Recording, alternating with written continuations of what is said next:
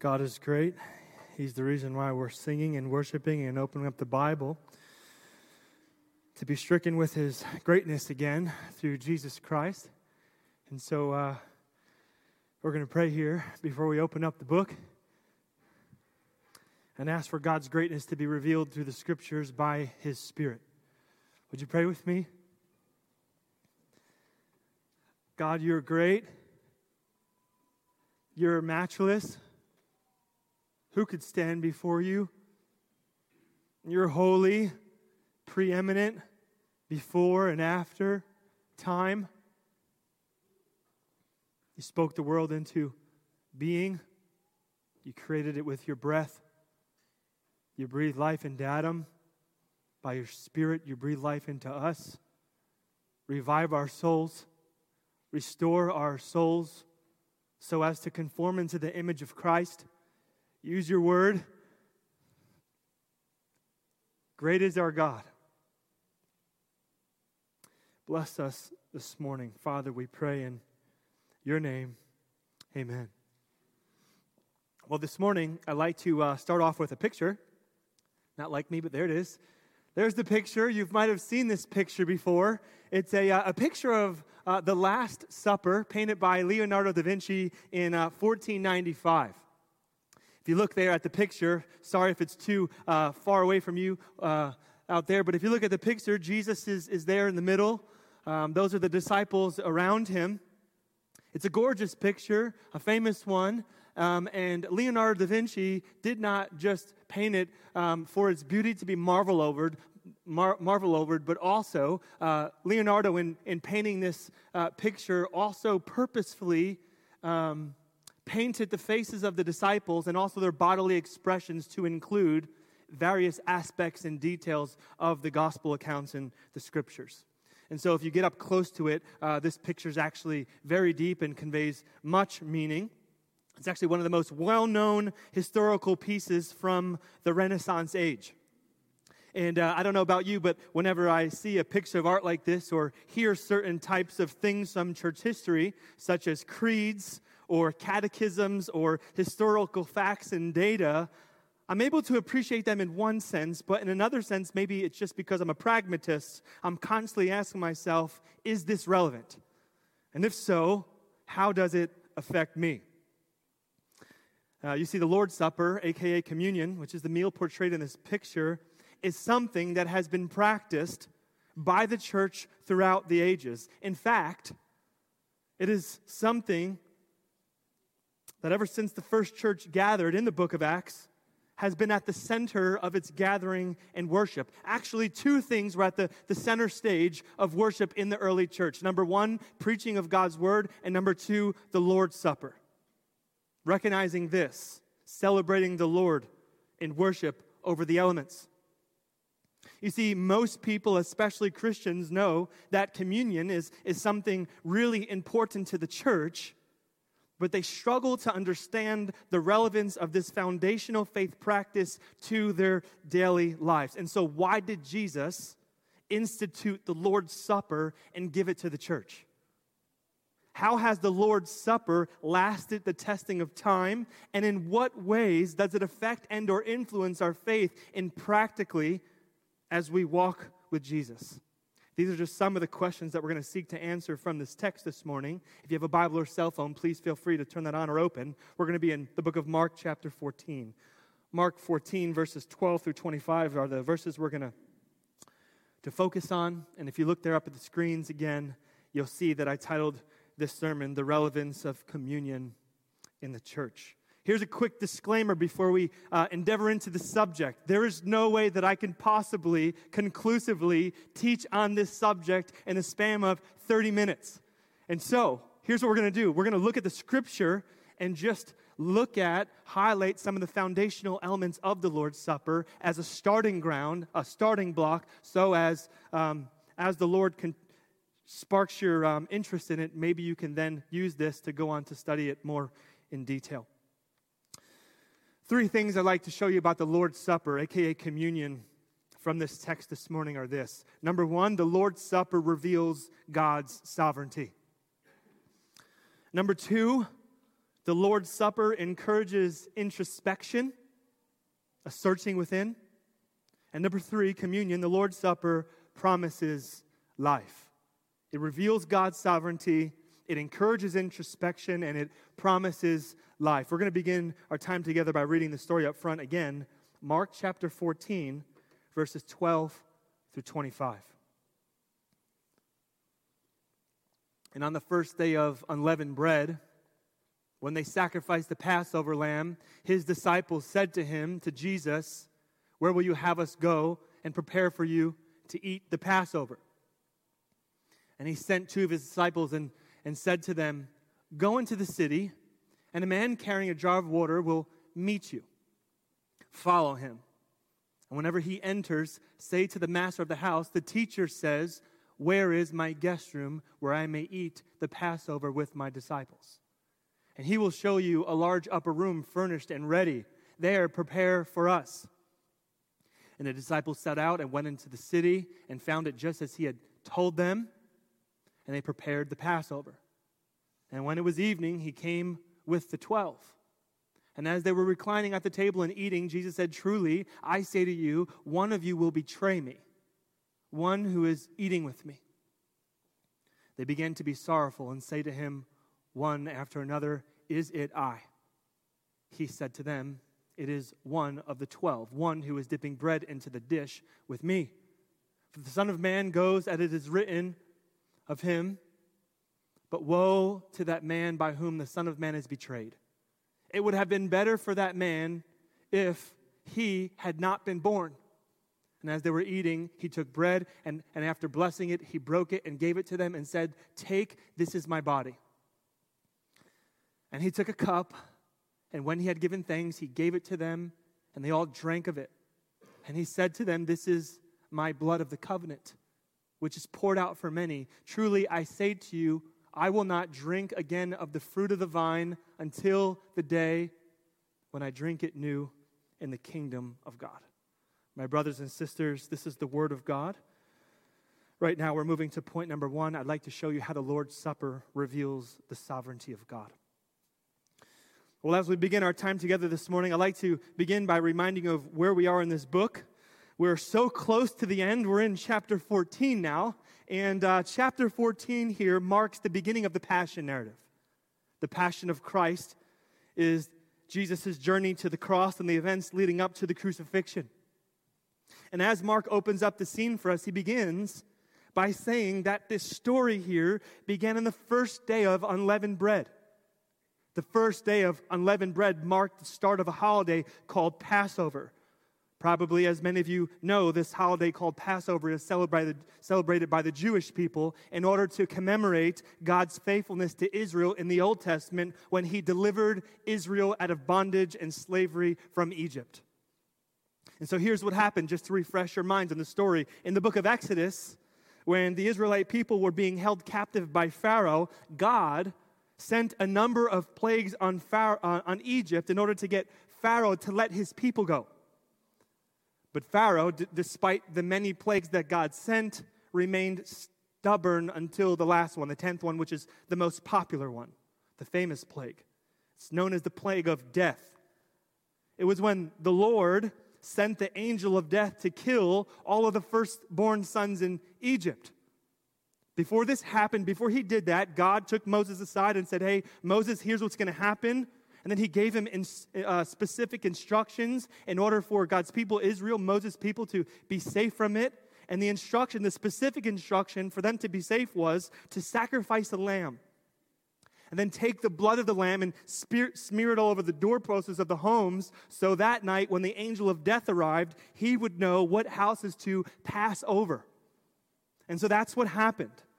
That night, God's people whose doorposts were, co- were covered by the blood of the Lamb were passed over and they lived. When the angel of death arrived, all the Egyptian firstborn sons were killed, but God's people were preserved. This is what ultimately led Pharaoh to letting God's people go.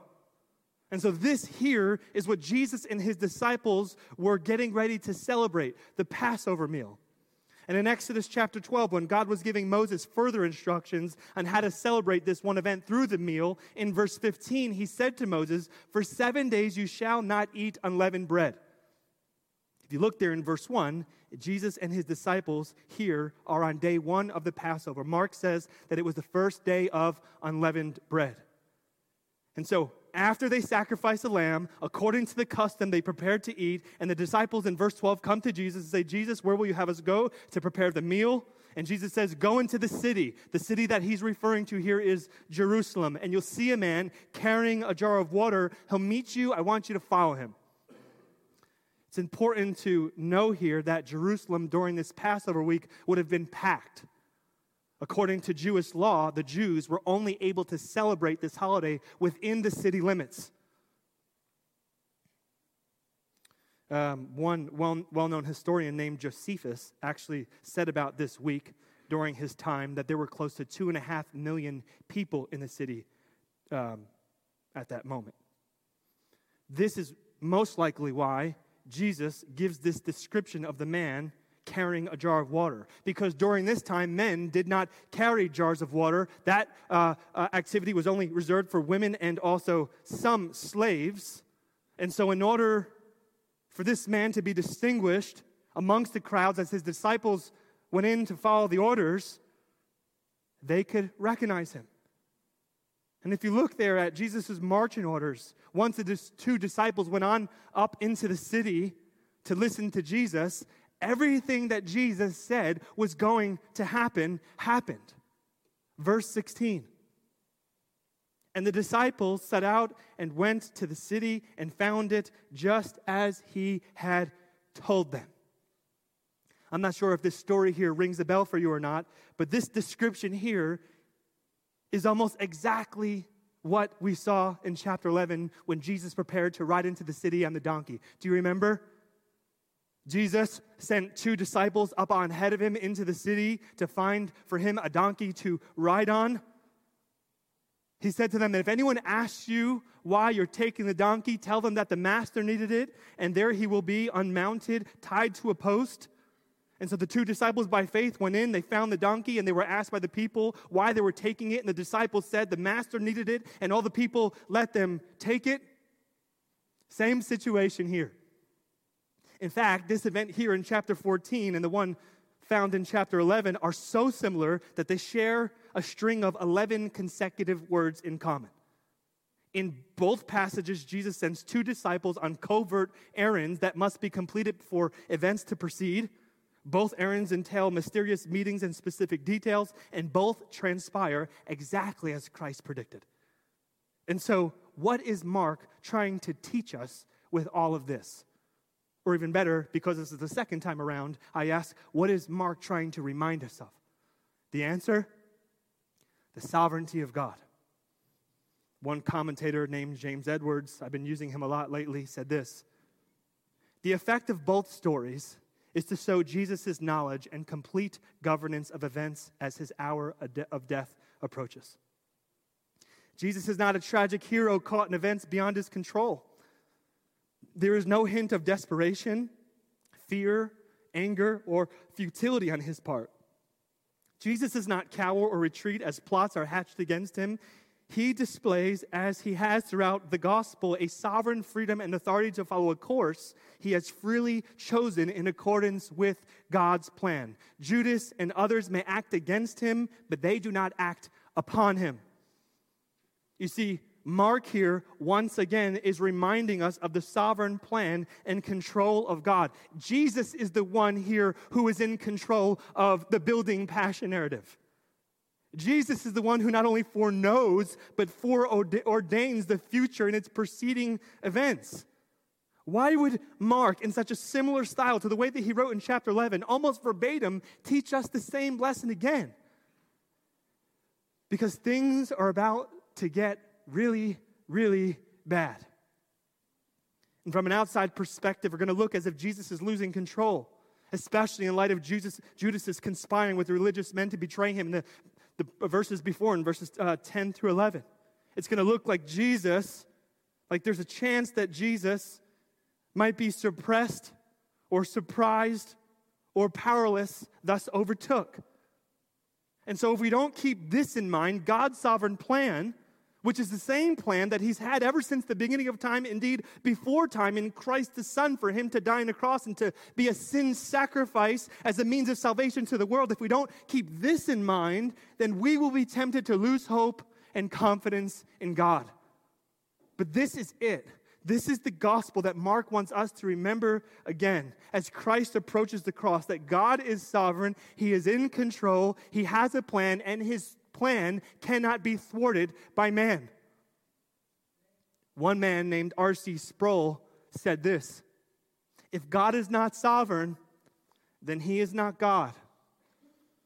R.C. Sproul is exactly right. You see, if we do not maintain a gospel mentality concerning the sovereignty of God and his plan in Christ, then when crisis strikes, we will be tempted to believe that there is something wrong and or at stake. But that is not the gospel at all. The gospel is that our God, Christ himself, is over and preeminent in all things.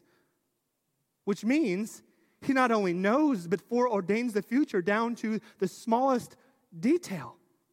Why is this so important for us to remember further?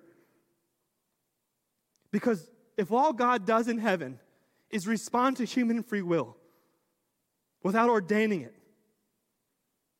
then he actually doesn't have all control. Then all he's doing up there in heaven is moment by moment seeking to figure things out as they go. And that causes anxiety. And if we take upon ourselves this faulty view of God in this fallen and broken world, where things hardly ever go right or perfect for us, where suffering is prominent in all of our lives in one shape or another, then all we will do is fear, despair, worry, be anxious, hopeless, powerless, uncertain, and many other things that threaten our souls and our ability to rest in Christ. See, this is what tragedy seeks to do to us and how Satan seeks to use it. He seeks in it to make us lose sight of the sovereignty of God, which causes us to doubt, worry, and or fold. But this is why God has given to us His Word so we can keep our eyes fixed on the Savior and trust in the one who has displayed authority over life and death itself. The author and finisher of time, the maker of the heavens and the earth, the one who wrote the story of humanity before He set it in motion. Ever since the beginning of time, God had this one event, the crucifixion, the death of his son, in mind, and everything that he planned to happen according to the scriptures happened down to the very detail. Therefore, in light of Christ and in light of our situations or the hard times that are coming, which might be nothing short than tragic, tragic, we must remember that God is God. That nothing surprises our God that our God never grows anxious, that our God never worries, that He never has to guess how the situation might unfold or what might take place, that He is all powerful, always in control. He knows the future, and not only knows it, but wrote it. He is the King of heaven, seated on His throne. And He even uses small things like the jar of water in this random stranger's hand, according to His sovereign plan for Jesus to be glorified. Did you know that not even a hair falls from your head? That God doesn't know. He knows the exact number of hair on you. He cares for you and is mindful of you. There is not a moment or a small detail or big moment that can be outside of His foreordained plan. And so, if you're a Christian, no matter who, what, when, where, or why, and no matter whether or not you can feel it, sense it, or see it, the promise is that God is working out all things together for your good. Therefore, what's there to worry about? If God is for you, who can be against you? And so I ask you the applying question What makes you fearful, fret, worried, or anxious? What types of circumstances or situations in your life tempt you to believe that God has lost control, thus you have to keep it? Renounce those lies, let them go, and be freed by the sovereign Savior, by the gospel of God. Those things, when you hold on to them, only make you decay. They keep you from flourishing and resting in green pastures. but the sovereign king wants to lay you down so you can sleep. Amen? That was point number one. We see here God's sovereignty as he sets up the table, even in the preceding events of it. Now, as we get into it, I'd like to show you how Jesus uses communion to encourage introspection in us.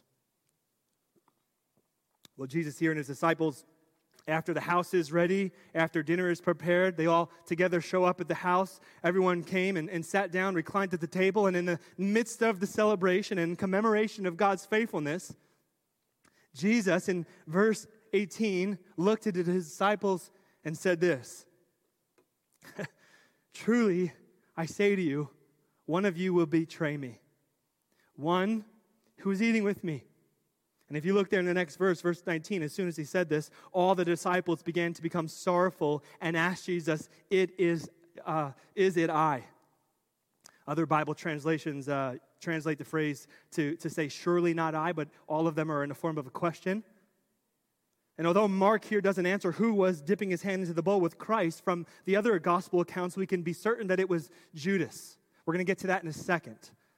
But the important thing that I want to show you here for us to recognize here in this scene is how the disciples were open to and also understanding of their own depravity. Through this question they ask, they acknowledge the, the real possibility that it can be each one of them. They themselves could be the one that Christ was referring to. None of them, besides Peter here in this picture, denied this. In fact, Mark says that every one of them, in light of Jesus' words, grew in sorrow. The Greek word here is lupeo, which also can mean deep grief. In other contexts, this word is used to describe emotional pain, intense pain, pain to the point of childbirth. And so, in other words, the, the disciples here, in light of Jesus' presence and words at the table, one of you will betray me, their hearts are broken. We, um, we sing this song here at our church every once in a while. It's called Come Thou Fountain. You probably know it if you sang it before here with us. There's a really famous line in the song. Um, it's actually repeated twice. It says, Prone to wander, Lord, I feel it, prone to leave the God I love.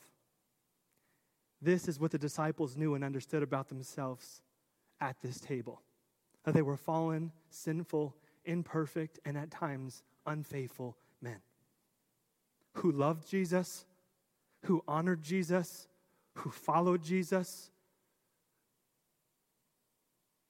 who desired Jesus, who walked with Jesus, had intimacy with Jesus, and experienced beautiful moments of grace, but all at the same time could not escape their fallen condition factor, which was that their hearts were prone to wander and leave the God they love. They felt it.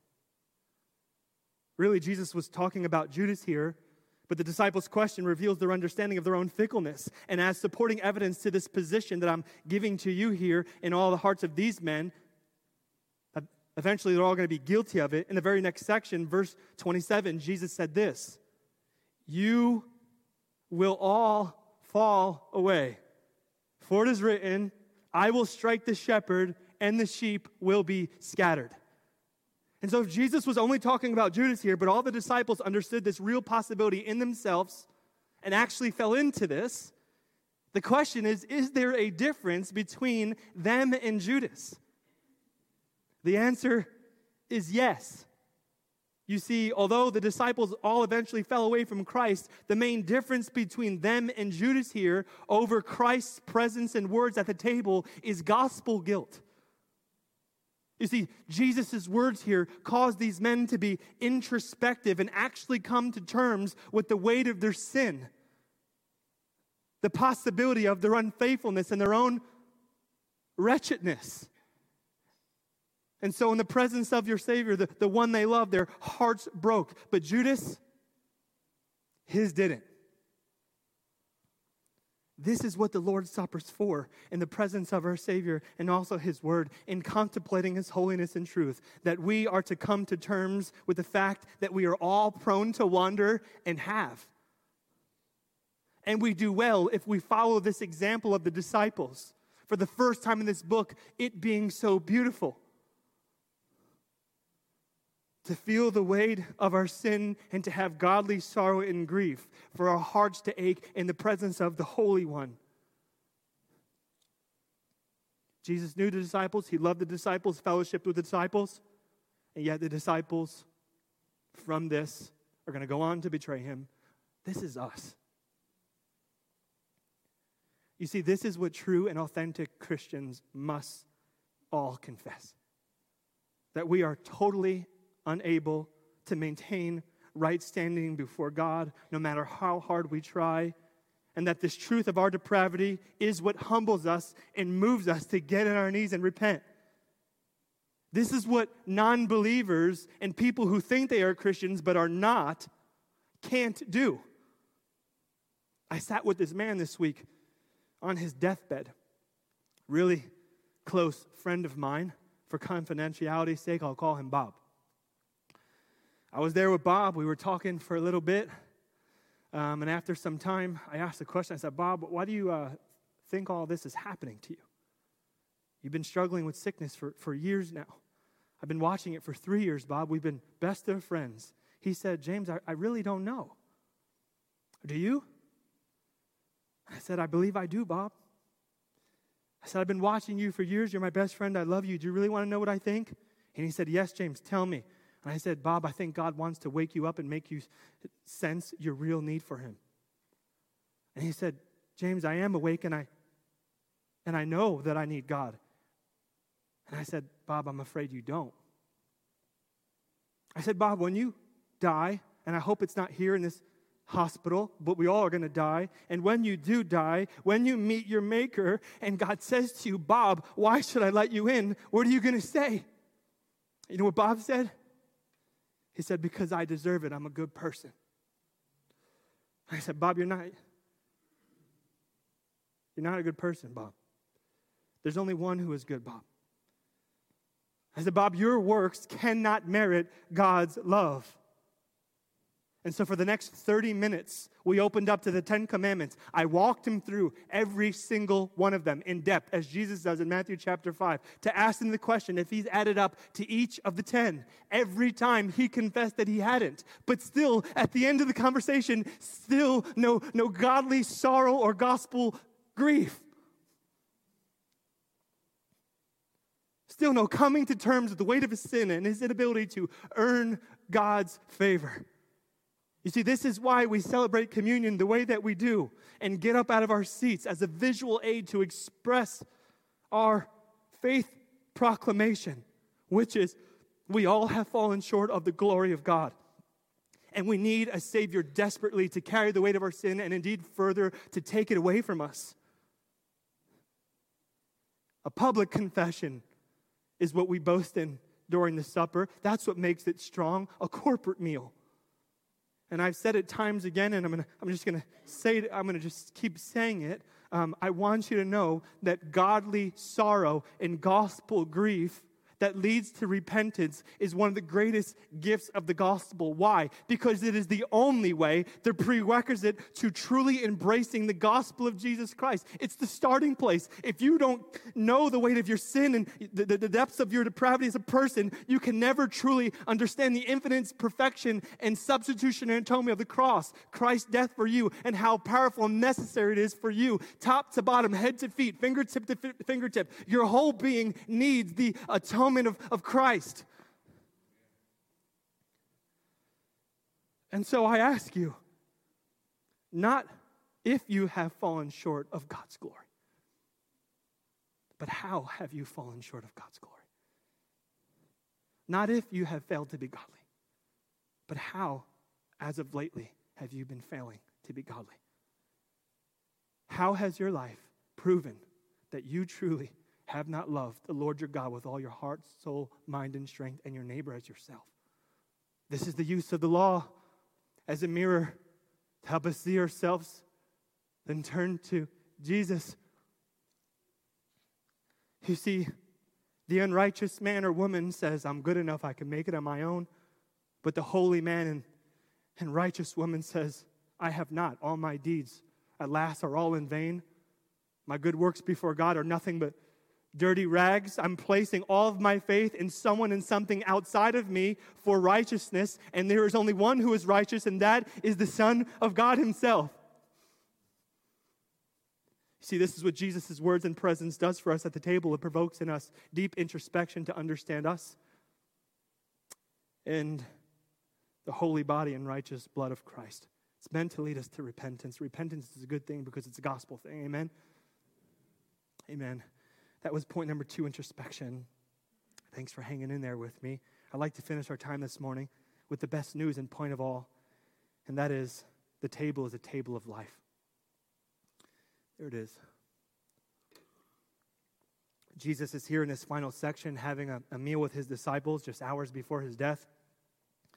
And uh, as they were in the midst of commemorating this Passover meal, what I want for us to see here, starting in verse 22, is how Jesus takes this meal and turns all of its attention and focus and, place it on, and places it on himself. After giving thanks, Jesus took bread, broke it, and said, This is my body. Then after that, he took a cup, and when he had given thanks, he said to them, This is the blood of the covenant, which is poured out for many. And so, in the context of this historical meal, which focused on the faithfulness of God to save his people through death, through the blood of a lamb, Jesus is now here pointing to himself and his own blood as a sign of the new covenant. You see, in the old covenant, God and his people were in relationship with one another. Each of them, both God and his people, had mutual responsibility to uphold it in faithfulness. All throughout the Old Testament, we see nothing uh, but, uh, but God upholding his end of the deal. And all throughout the Old Testament, we see his people Israel failing to do so. And so, in grace and mercy towards people in sin and depravity, the good news of the gospel is that God in the New Testament becomes a man, enters into this world to live a sinless life. In other words, what's new about the new covenant is that God comes and upholds our end of the deal through the sinless work and life of Christ. Through his sinless life and perfect death, we by faith, in exchange, are gifted with his status, forgiven and set free. In other words, Jesus here is shifting our attention from a blood soaked cross or, or a doorpost to a blood soaked cross to remember and, and celebrate the grace of God,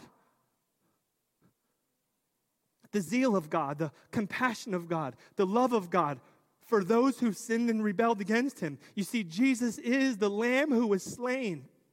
Death did not pass Christ, so death could pass you. Blood poured out from his side, so you would be covered in righteousness and cleansed from all of your sin, guiltless, pardoned, not condemned, set free, adored by the Father, accepted by the Father, given the right status of Christ himself. Justification. God views you just as if you are Christ.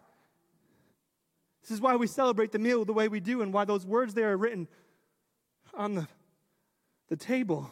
This do in remembrance of me. We're remembering the cross.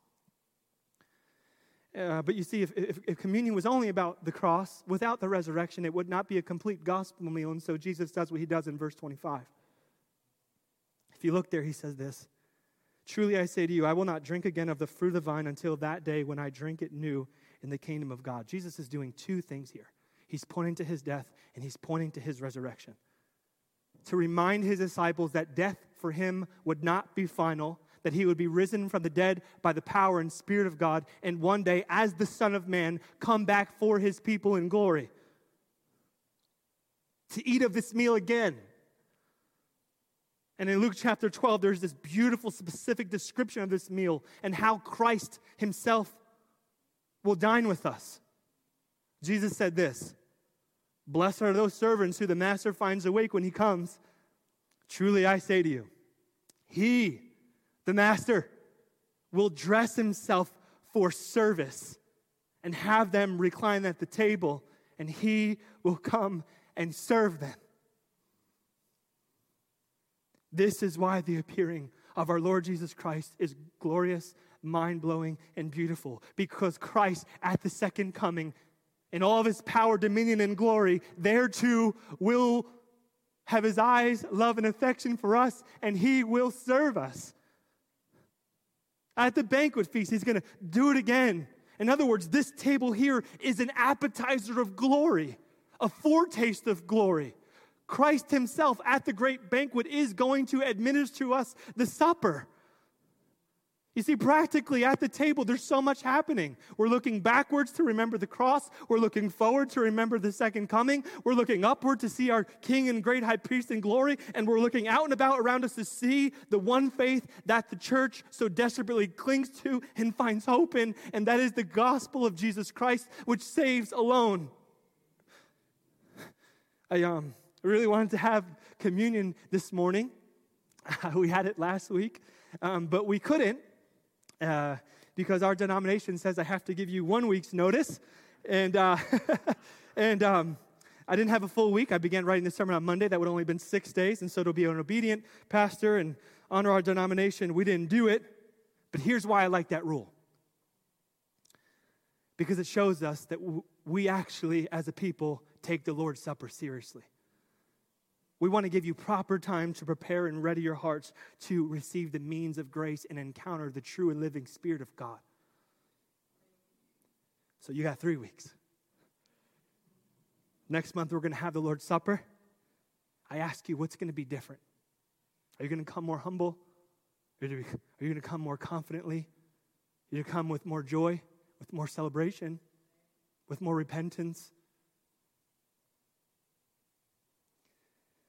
As you ready your hearts even now over the next three weeks, would you ready your hearts by remembering these three things? God is sovereign, babies cry, and the Lord is coming. Amen? Let's pray. Father, thank you for loving your church. Thank you for giving us the means of grace. Baptism in the Lord's Supper to remember your faithfulness. The Lord's Supper is unique, God. We get, to, we get to practice it over and over again and be encouraged and strengthened by you. So, would you prepare us even now? Remind us of the gospel in this text. And may we, the next time we come up to receive the table, take it differently. We love you, Lord, and we thank you for your grace and mercy. And we pray these things in Jesus' name. Amen.